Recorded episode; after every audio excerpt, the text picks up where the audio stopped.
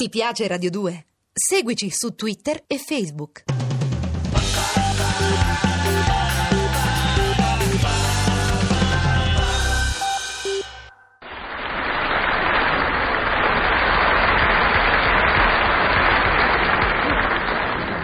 Roma Trastevere, 7 novembre 1973.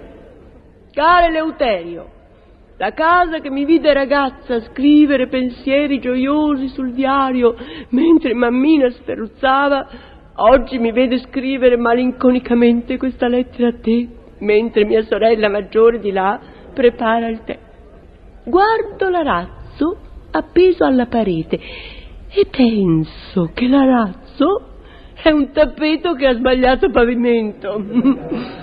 E penso anche che la mia sorellina ha ragione quando dice che tenere animali in casa non è igienico e che tu dovresti stare sul balcone. Sei un somare, Leuterio, non sai nemmeno che il centro storico è un fatto importante e deve essere valorizzato. Non si litiga per una divergenza di opinioni, sempre tua. Roma Parioli, 8 novembre 1973. Inspiegabile, sempre mia. Fai le mie congratulazioni alla tua sorellina maggiore. Preparare il tè con la proboscide deve essere difficilissimo. Se tu avessi scritto la verità su quel famoso diario che compilavi mentre mammina sferruzzava, anziché in legge mi sarei laureato in medicina, specializzandomi in neurologia. Ti avrei legalmente potuto infilare in una camicia di forza. Se vuoi valorizzare il centro storico, rimetti quella cariatide di tua sorella a reggere il balcone di Palazzo Barberini, ma non coinvolgere me, Eleuterio. Ho scritto. Ieri sera ho ascoltato musica operistica. Mi sono entusiasmato alla romanza di quella pira all'orrendo fuoco.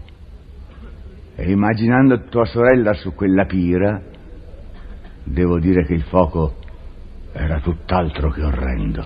Roma Trastevere, 9 novembre 1973. Care Leuterio, gatto. Un gatto è solo un gatto e ti prego notare quanto grande sia la differenza tra gatto e micio, che pur essendo la stessa cosa, sono due cose completamente diverse nel senso dell'affetto.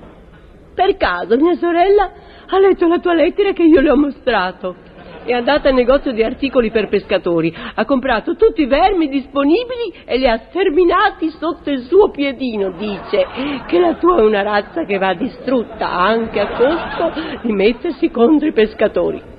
E io penso che il pescatore è una specie di nurse che pazientemente passa il tempo ad imboccare i pesci che non vorrebbero mangiare. La tutela del centro storico ognuno la organizza nel modo migliore, escluso l'assessore al traffico. E io non sono l'assessore al traffico, sempre tua. Roma Farioli, 10 novembre 1973, inalterabile, sempre mia. Ieri il ragioniere della porta accanto mi ha garantito che sua moglie è la donna più inutile che esista. Ha ferito il mio orgoglio. Tu non ci sei e non mi è stato possibile dimostrargli il contrario. Torno. Ho trovato sei pulcini in cucina. Chi ce li ha messi? Eleuterio. Ho scritto. La portinaia ha chiarito il mistero pulcini. Dice che le uova fresche non vanno messe nello scaldavivande, casomai nel frigo. Roma Parioli, 11 novembre 1973. Care Leuterio, micione, mm, sono di nuovo a casa in attesa che tu rientri come faccio ogni volta che sei fuori casa. Tutto ciò che è bagnato va messo ad asciugare, niente da eccepire, quindi per i calzini e gli asciugamani che hai appeso sullo stenditoio. Ma i pesci rossi, anche se bagnati, non si devono stendere. Mm. Ho pulito la moquette e io penso che la moquette non è altro che il silenzio dei nostri passi. Penso anche alla stupida molla che ha fatto scattare la nostra ultima lite. Ricordo tutto perfettamente. Con un libro in una mano ti eri fermato davanti alla porta del salotto, mentre con l'altra mano cercavi di aprire la porta del salotto.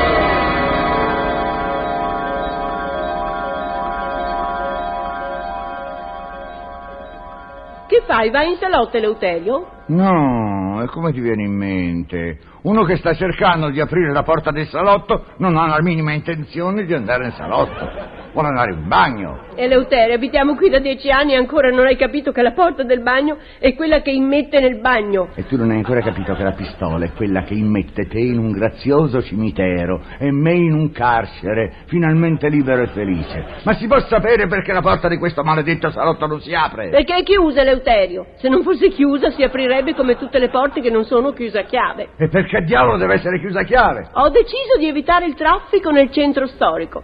Mia sorella dice che tu parcheggi troppo sulla poltrona che fu di nostra madre.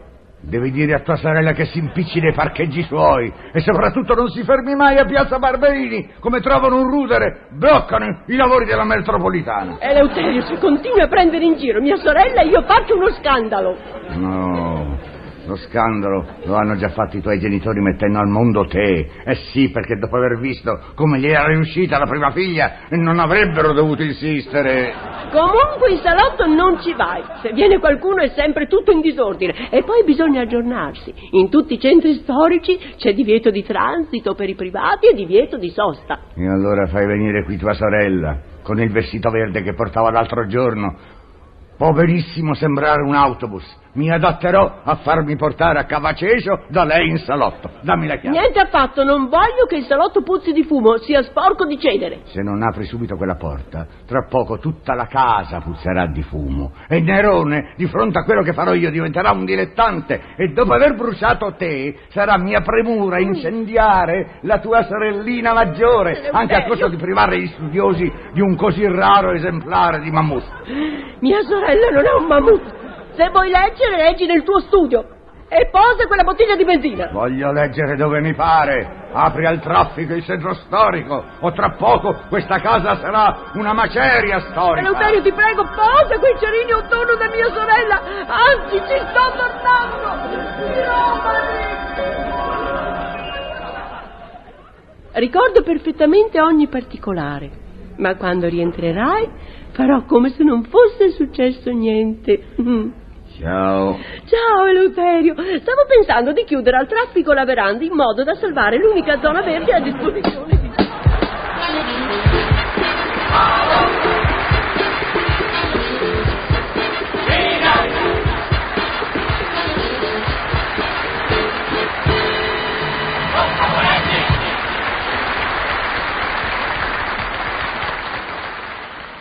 Ti piace Radio 2?